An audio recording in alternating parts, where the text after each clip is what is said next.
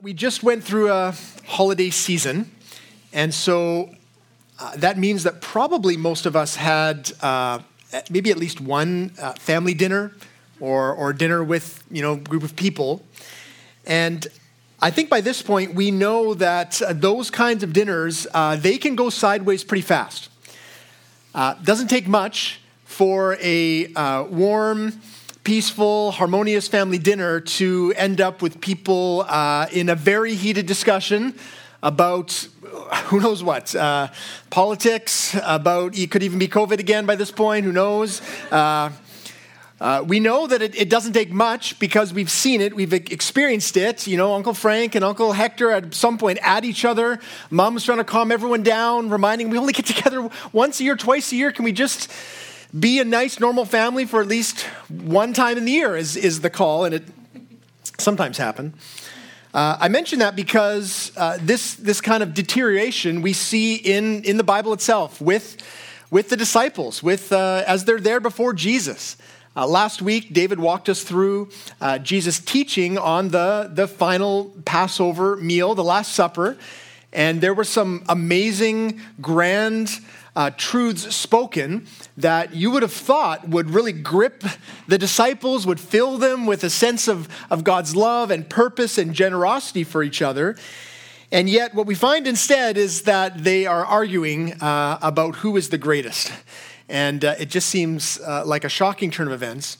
Uh, so, what we're going to do, actually, after the teaching from last week, where Jesus, you know, explains, here's my body, here's, here's my blood in the new covenant, there's these three uh, shorter sections uh, where Jesus speaks into the Im- immature responses of the disciples.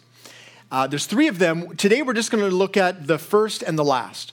Uh, we're going to skip over Peter because he needs a whole Sunday for himself. We're going to do that next week. Uh, but uh, today we're going to look at, so verses 24 to 30, and then we're going to jump forward and do 35. So uh, let me read the first chunk, and then, uh, and then we'll get into it and see what God has for us. So, uh, verse 24. A dispute, there it is, a dispute also arose among them as to which of them was to be regarded as the greatest. And he said to them, The kings of the Gentiles exercise lordship over them, and those in authority over them are called benefactors. But not so with you. Rather, let the greatest among you become as the youngest, and the leader as one who serves. For who is the greater, one who reclines at table or one who serves? Is it not the one who reclines at table? But I am among you as the one who serves. So we'll, we'll pause there. Uh, the two points I have are kind of double sided. Uh, so here's the first one uh, Beware of an inflated ego, pursue the greatness of humble service. So in both of the, both cases, we're going to beware of something, pursue something. So let's start with the ego. We see it right away, verse 24. A dispute arose. They're arguing uh, who is the greatest. Uh, this seems shocking given what Jesus had just spoken about the grace and mercy of God, but it shouldn't really shock us uh, because they're human beings and because we've seen this in other parts of, uh, of the New Testament, of the Gospels, of the disciples themselves. This is something they've argued about before. Uh, my favorite time, it's been more than once, but my favorite is uh, Mark 9. Uh, this is them on their journey traveling, and it goes this way. And they came to Capernaum. And when he, Jesus, was in the house, he asked them, What were you discussing on the way? But they kept silent, for on the way they had argued with one another about who was the greatest. I love that. He's like, What were you guys talking about? Uh, nothing. You sure you weren't talking about something? No, we didn't do anything. So it shouldn't really surprise us, and especially given the fact that Jesus had just uh, said to them, Look, one of you is going to betray me. And so you can imagine that what kind of welled up within each disciple is a desire to make clear it's not, it's not going to be me. And the way they would probably do that is by sort of justifying themselves. Uh, uh, you know what I gave up to be here. You know the fishing boat I left behind. You know all the, the job that I You've seen the miracles that, that I've done. You've seen all the ways like they would try to kind of um, defend their own honor. And in doing so, what you could see that leading to, well, you know, I'm, I'm, the, I'm really the greatest disciple. No, I am, you know, and it's just foolish. And yet it's, it's very common. It's very familiar. It's easy for us as uh, human beings to get this kind of inflated ego. Uh, I would say, especially when we are doing uh, things that are good, when we're uh, hard at work, when we're sacrificing, uh, when we're in a position of, of leadership. It tends to skew our, our perspective. Uh, the disciples, you can just imagine, look, look at all that I have done. When, when we're in those kind of position, we expect the people around us to give us recognition and respect.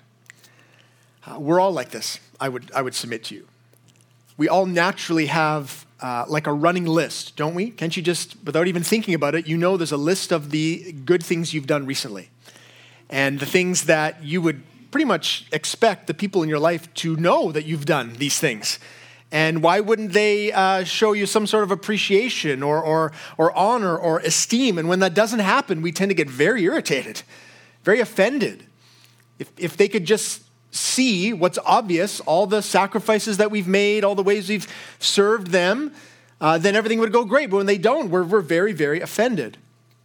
I remember one time uh, Don was reading a, a mum blog, and uh, there was this woman that um, was telling the story of her family dinner, and her family was not, they didn't like what she had cooked. And she got so angry, she, she took her dish and she threw it against the wall, smashed everywhere. And she's so incensed. And as parents, I'm like, I, I get that because you give so much and you serve so much, and your kids are like, I don't really like this. It doesn't taste very good. You're like, ooh, what's so ingrates, right? You get we we're all like that. We we we assume and we expect people to to honor us because we're doing good things, because we're serving. I mean, we would we would never say, right, the words of Muhammad Ali that that I am the greatest, but we feel that way. And we think that everyone else should think that of us. And so Jesus sees this in the disciples, these inflated egos going at each other, and he cuts, he cuts right into it. He says to them, Look, you're, you're, you're thinking like the world. Uh, look at verse, verse 25, right? He says, He said to them, The kings of the Gentiles exercise lordship over them, and those in authority over them are called benefactors. So, kings of the Gentiles means those out in the world, those who are not Jewish, those who are not part of the kingdom of God.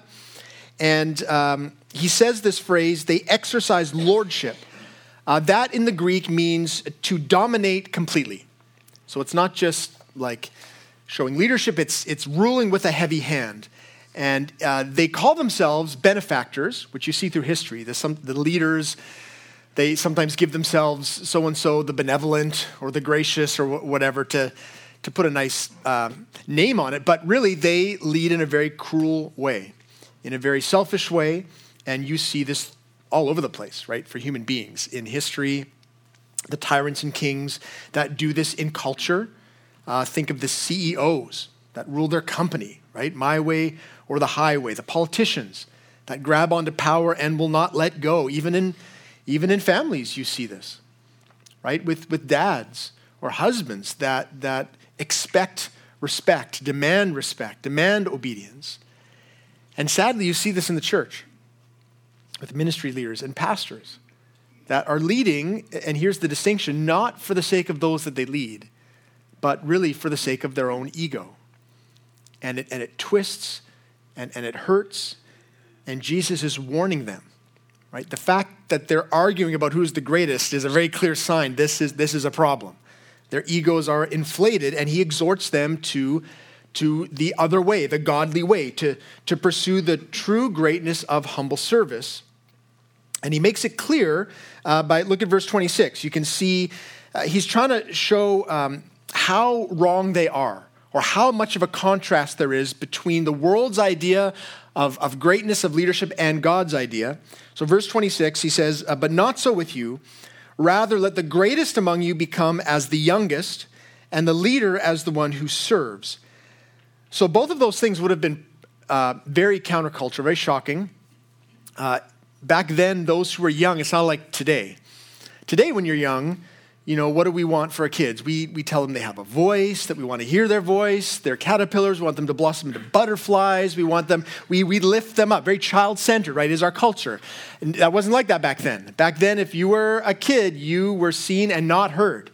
You had nothing to contribute to any conversation because you were young and you didn't have any experience, and so you were put down. So no one wanted to be young. They wanted to grow up and to be men and, and women. You see this uh, in the counsel that uh, Paul gives to Timothy. He says, Don't let them look down on you because you're young. That was the expected disposition of the culture. And so now Jesus is saying, You need to be like the youngest. Would have been very like, What, what do you mean? No one wants to be young. Uh, and then he adds on to, to, be a servant, which again, uh, in our culture, that's that's not quite the same thing. We, we have uh, books uh, called The Help, you know, that movie, which, which seek to understand those who are in service, and there's certain honor and, and dignity. It wasn't like that back then. Uh, he goes on, right? He says, um, For who is the greater? The one that reclines at table or the one who serves? Is it not the one who reclines at table? That's how they would eat. There were no chairs. They would lean on their elbow on a pillow, and they would eat, and they would be served. And everyone knew you, you wanted to be the one reclining.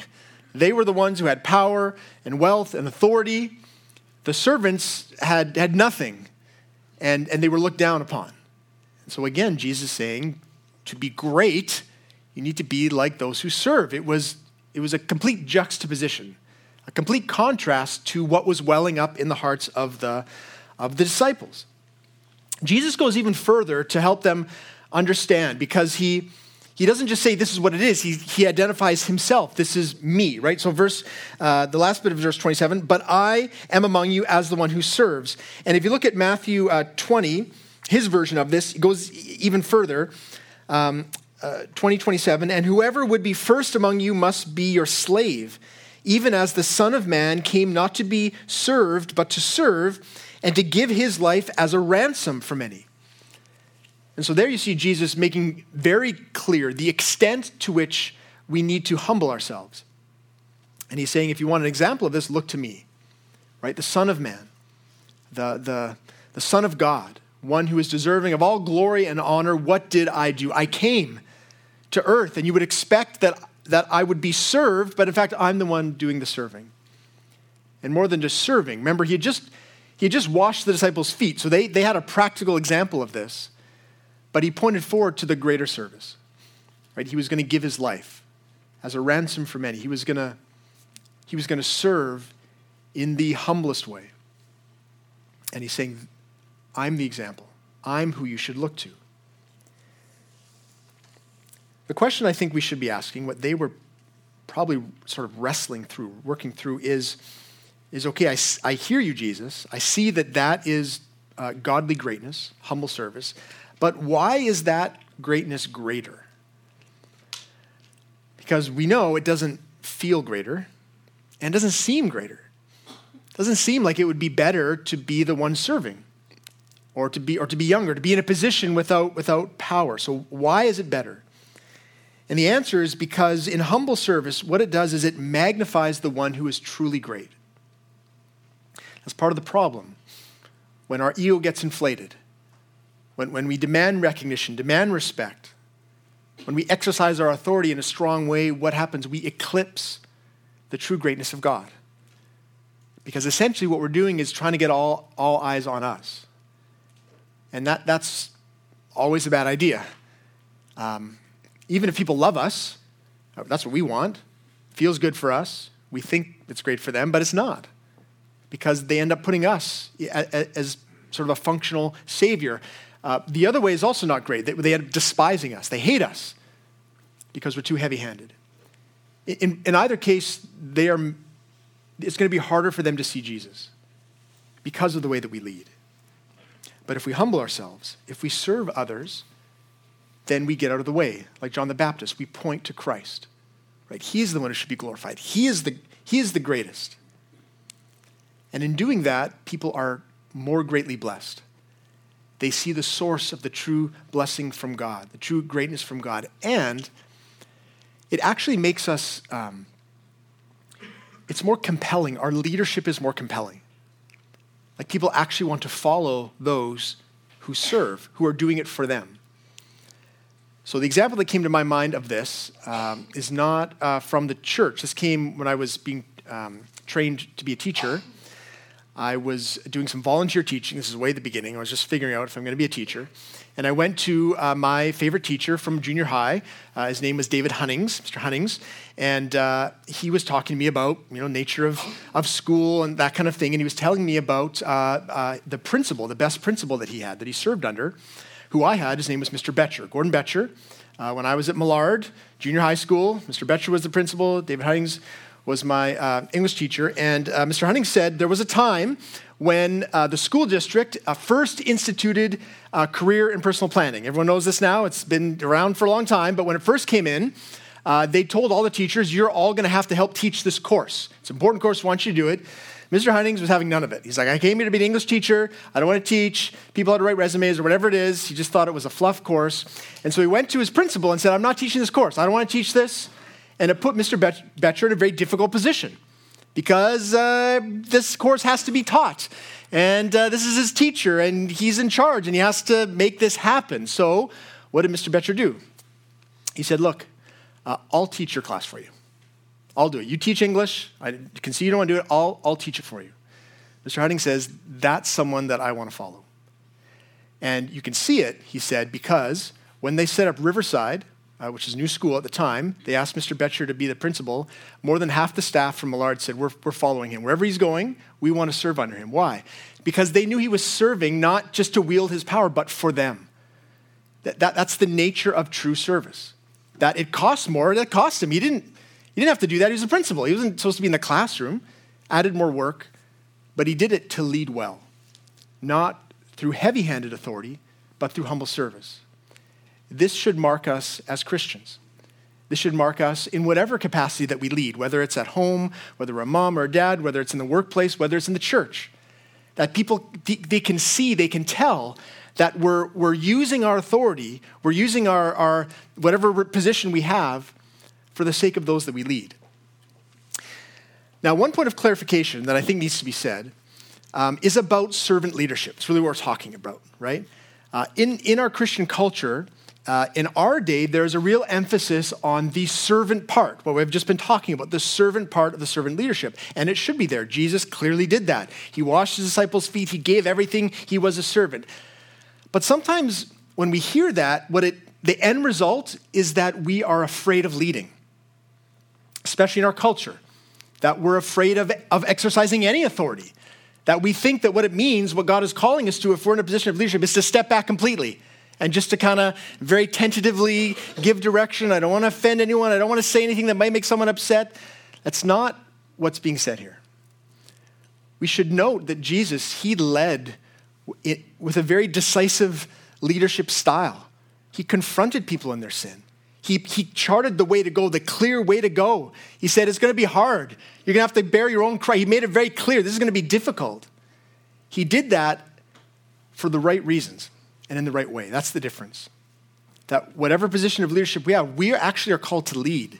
Especially, I would say, I would say to men in the home. We're called to lead. That means actually stepping into the position of leadership, actually taking initiative, actually having some difficult conversations. But we do it how? With a humble servant heart, not from a place of ego, not from a sake of puffing ourselves up. It's for the sake of those that we lead so they will know Christ more and they will be blessed. So, first thing, mark of immaturity in the disciples, right? They're puffing themselves up. Jesus says, no. Well, point to, point to Jesus, point to God. The second part, we're skipping over Peter. Peter says some dumb things. We're going to look at that next week. Next part, verse 35.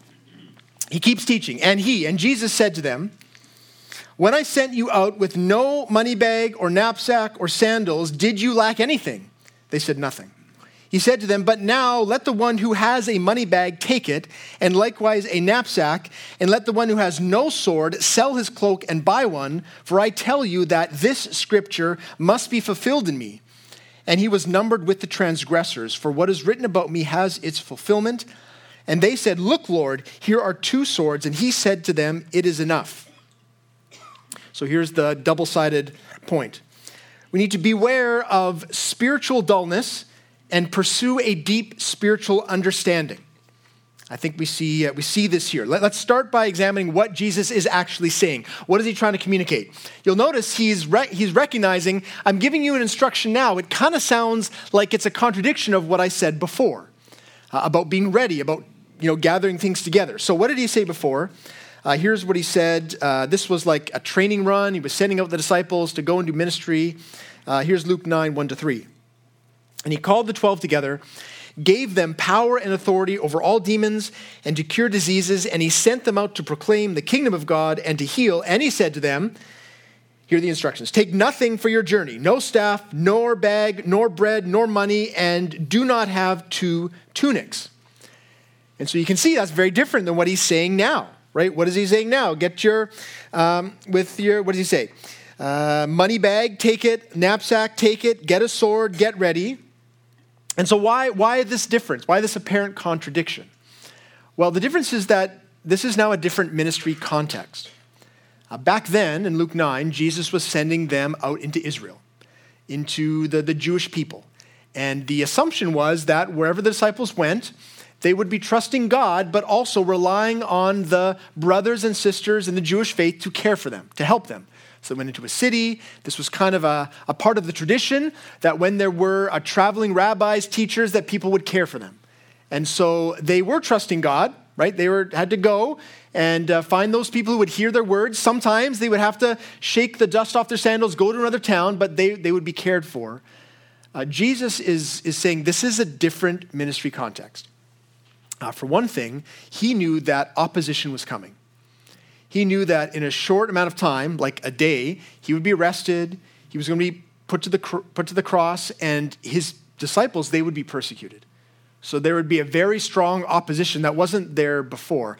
The other difference is that they're going to be going out not just to Israel, but to the world, out beyond the borders of, of the, the Jewish faith to others, and he knew that it was going to be difficult. And so what you have here is a very strong, very clear exhortation to get ready. Get ready for the work that God has for you to do. You need to prepare yourself. Now, the part that I think is most confusing is the reference to the sword, right? This sword. Why, what's the deal with uh, a sword? What does he say? He says, And let one who has no sword sell his cloak and buy one. So, the big question is he literally talking about a sword? And uh, the answer is no. Uh, and we know this because, again, in a short amount of time, there will be a situation where uh, a disciple, Peter, takes the sword and tries to fight back. And Jesus clearly says this is not the right way. So we see this in Luke 22 49. This is in the garden when Jesus is being arrested. Uh, here's how it reads And when those who were around him saw uh, what would follow, they said, Lord, shall we strike with the sword? Right? Peter had actually got a sword. And one of them struck the servant of the high priest and cut off his right ear. But Jesus said, No more of this. And he touched his ear and healed him. So clearly, Jesus didn't mean that they could actually take a sword and start fighting the, the Romans, but he's also clearly saying that you need to be ready for a battle. That, that's, that's the emphasis, that's the point here. Not a battle of flesh and blood, but a, a battle of spiritual importance. And so Jesus is using the sword image as a metaphor. What he's saying is you need to be ready, like a soldier who's going on to the battlefield. If you actually literally were a soldier going on to a battle, you would do everything that you could to get a weapon. That's, that's the highest priority. Even the shirt off your back, you'd sell it to get a weapon. You don't want to find yourself on a battlefield without something to fight with. That's the emphasis of what Jesus is saying. Um, there's a German uh, commentator, uh, theologian that I came across. I think he says this well. Adolf Schlatter is his name. He said, The disciples require that courage which regards a sword as more necessary than an upper garment, and surrenders even its last possession, but cannot give up the struggle. So the, the, the emphasis, right, the urgency is Jesus saying, look, what's, a, what's coming your way is a real battle. And it's like you're a soldier. You need to get your sword. You need to, to get ready to arm yourself. But he's not talking about physical violence, he's talking about spiritual courage, spiritual valor, being equipped and Jesus makes this doubly clear by what he says about himself, right? Verse 37. He says, For, right? He's kind of explaining the point. For, I tell you that this scripture must be fulfilled in me. And he was numbered with the transgressors. For what is written about me has its fulfillment. This is from Isaiah 53 12. This is a, a prophecy about the Messiah to come and what he would do. So let's look at that text. Uh, verse 12. Therefore, speaking about this coming Messiah, I will divide him a portion with the many, and he shall divide the spoil with the strong, because he poured out his soul for, to death and was numbered with the transgressors, yet he bore the sin of many and makes intercession for the transgressors. Jesus is saying, This prophecy is fulfilled in me. This is what I am about to do. I will be numbered among the, the sinners. I, I will bear the sins of many. And what is he saying there? He's saying that I am about to go into battle. I am going to achieve a decisive spiritual victory over the powers of sin and darkness. I'm not grabbing a metal sword to do it. I'm giving myself. I'm pouring out myself. I'm sacrificing myself on the cross. So why? So that the mission of God would be accomplished. It's not about physical weapons, it's about the spiritual strength of what I am doing for you. This is what Jesus was calling his disciples to a readiness, an urgency. But they didn't get it. It's pretty clear. It's pretty clear they didn't get it. Why? Because what's the next thing they do? Verse 38 Hey, Jesus, we've got two swords. We're going to be like doubly ready, Jesus, two times as ready to fight off the Romans and accomplish the mission of God. Look how many swords we have. Jesus' response, though, is, um, has always been confusing to me. And the reason it is uh, sort of confusing is because we, don't, we can't tell his tone. And also, it's, it's in English. It's a little different than in the Greek. It seems like what he's saying is, that's enough. Good, that's what we needed, guys. We needed two swords. Now the mission of God will be complete, right? That is, that's not what he's saying. Uh, really, we should read it like this It's enough. Like, like stop talking. Enough. You're not, you're not getting what I'm saying. It's the same kind of response when Peter hacks off the guy's ear. What is he? No, no more of this. Just stop what you're doing. You're not, you don't get it. Uh, it also reminds me of, of when Jesus was speaking to Nicodemus, right? Because the disciples are hearing all of this, this amazing spiritual truth, but they're taking it in a very literal sense. You can tell. That's, what I, that's why I said spiritual dullness. They're not able to grasp the depth of what Jesus is saying. It's a very superficial understanding. You see the same thing in Nicodemus. Remember Nicodemus, esteemed teacher, very spiritual guy, but he comes to Jesus. He doesn't understand what Jesus is talking about. This is during his ministry. He wants to understand, Jesus, what, what is it that you're teaching as a rabbi? Help me understand. And Jesus says, Oh, if you want to be part of the kingdom, you need to be born again. Right? That's, that's a deep spiritual truth. But what does Nicodemus take from it? Uh, here is his response in uh, John 3. Uh, if I, can, if I can find it, where is it? Oh, John 3. Nicodemus said to him, how can a man be born when he is old? Can he enter a second time into his mother's womb and be born? Same kind of response. Here's two swords. You wanted swords, right? I got to be like physically born again. She's like, no, no. He said, truly, truly, I say to you, unless one is born of water and the Spirit, he cannot enter the kingdom of God. And then a little, little later, are you the teacher of Israel and yet you do not understand these things? He's saying, you're, Nicodemus, you're, you're dull, dim, spiritually. Even for you, who are an esteemed teacher, at this point, you don't have a depth of understanding of what? Of the, the gospel, the new covenant, of what Christ is doing. Why? Because he didn't have the Holy Spirit. Why don't the disciples understand what Jesus is saying? Because they don't yet have the Holy Spirit. Which is why Jesus is saying, it's enough. Let's not talk anymore. Because he knows they don't get it now, but he knows they will get it. It's just a matter of time. Pentecost is coming. When the Holy Spirit falls on these same men, these disciples who are very thin in their understanding, all of a sudden everything becomes clear. What you see in the book of Acts is them proclaiming the, the, the grandeur of the gospel in a deep and compelling way. Let me just read one section. It won't be on the screen. This is, this is the same guys. This is Peter, right? Responding to some uh, authorities who are pushing back on them because they healed someone. Listen to what he says. This is listen to his answer. Peter, filled with the Holy Spirit, said to them, "Rulers of the people and elders, if we are being examined today concerning a good deed done to a crippled man, by what means this man has been healed, let it be known to all of you to all the people of Israel that by the name of Jesus Christ of Nazareth, whom you crucified, whom God raised from the dead, by him this man is standing before you well.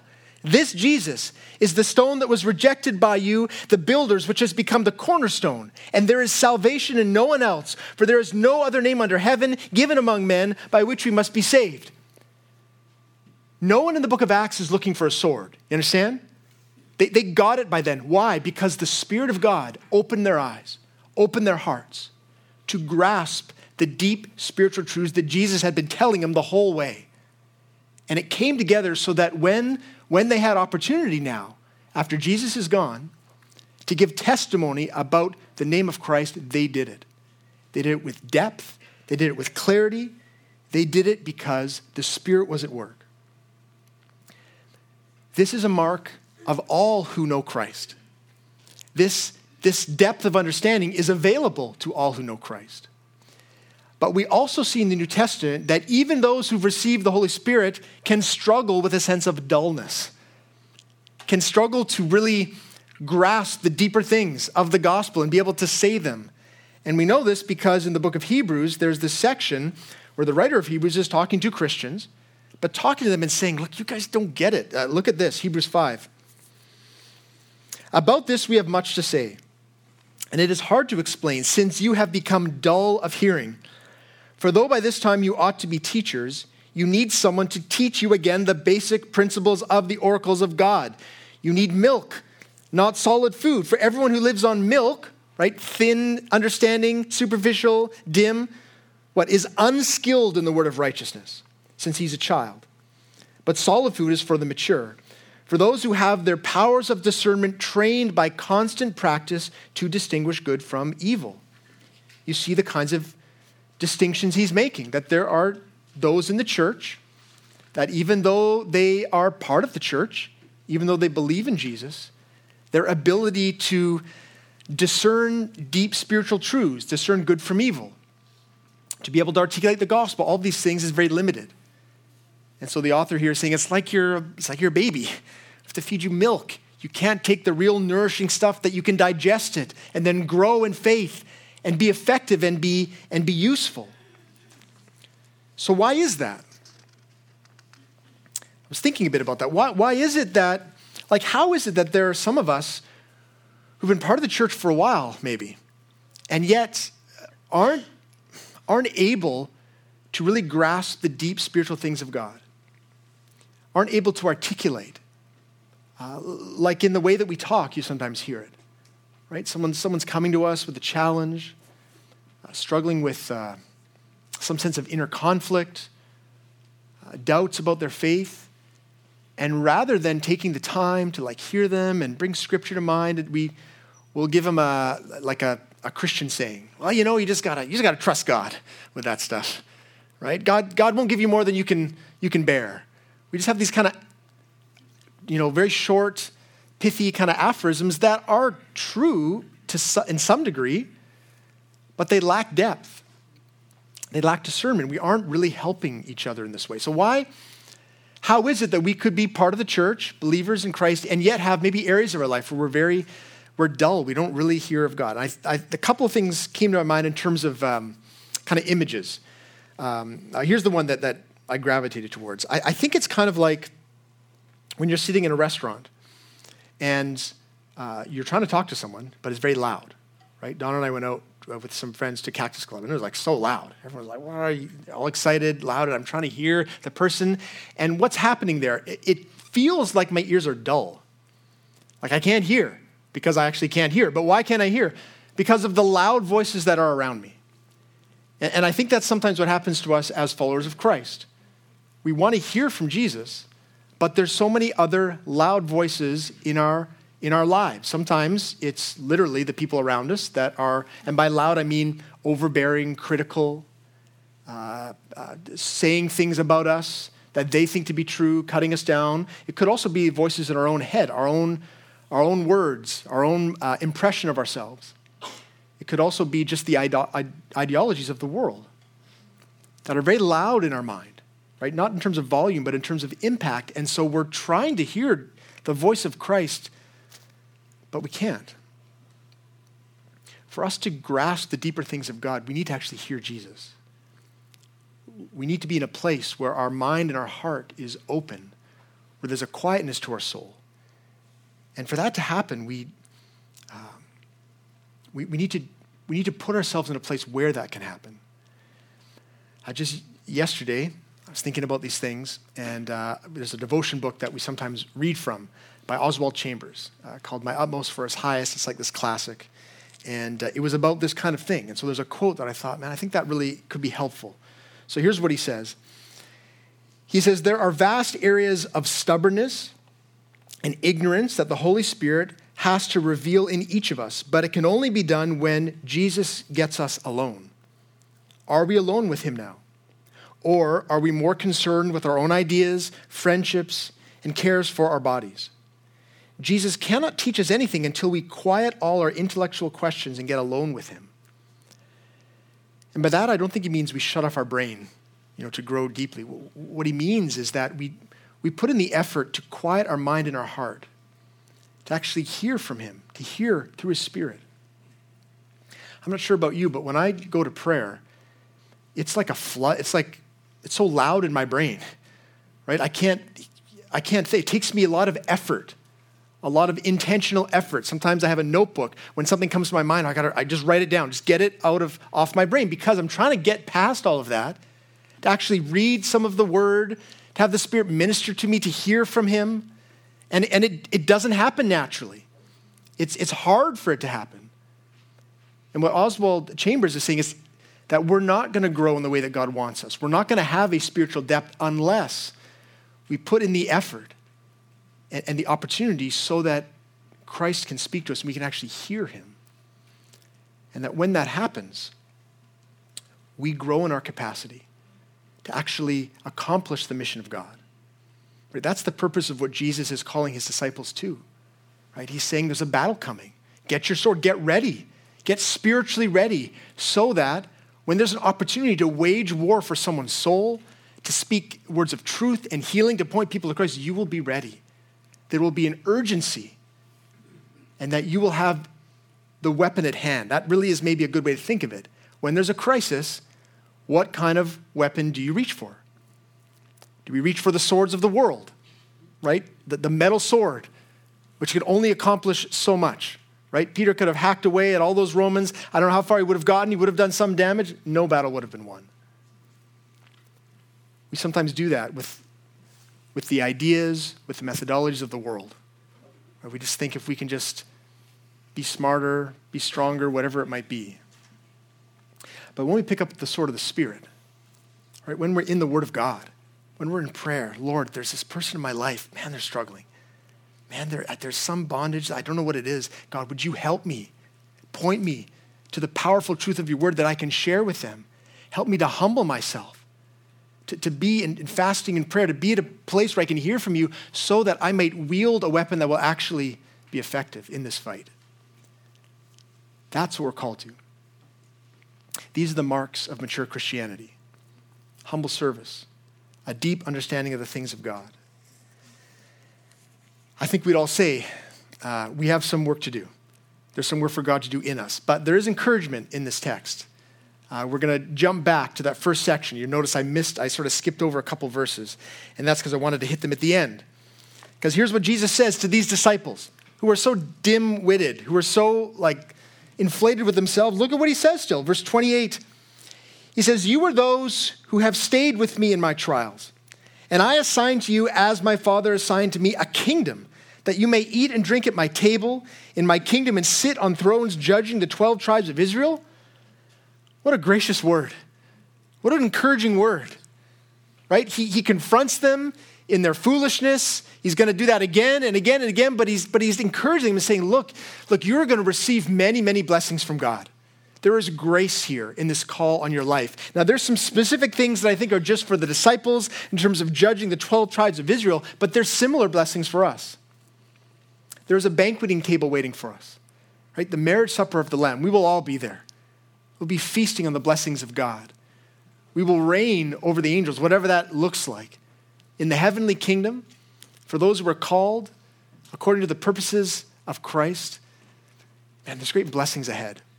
And we should be encouraged that God is not looking down upon us with a critical eye, but He loves us.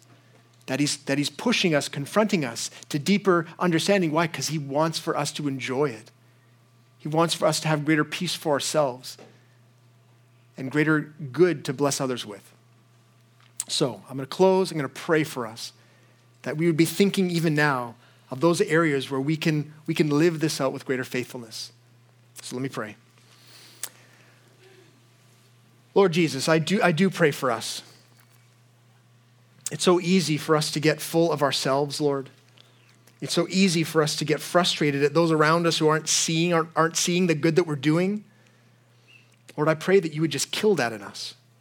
I pray, Lord, that we would just we would want to distance ourselves from that, turn away, that we would seek the greater path, a path of humble service, uh, a path of, of genuinely seeking your wisdom, your truth. Lord, I pray that our dull ears and our dull mind, Lord, would be enlivened by your Spirit. God, that we would spend time, we would make it a priority to be with you, to hear your voice. And Lord, that we would be obedient and to do what you say. And God, may we not think that, that this is peacetime. It is not, Lord. There's a battle for the souls of all those around us. God, for our own soul is at times in peril. We thank you, Lord Jesus, for what you've done that you have been numbered among the transgressors. You have borne our sins so that we've been set free, that Satan has been disarmed, our sin has been gone, death has been defeated. God, may we walk in that victory. And Lord Jesus, may we step into all these situations with a deep understanding of these truths and serve others as you've served us so that you would be glorified, so that we would grow, and so that people would be helped.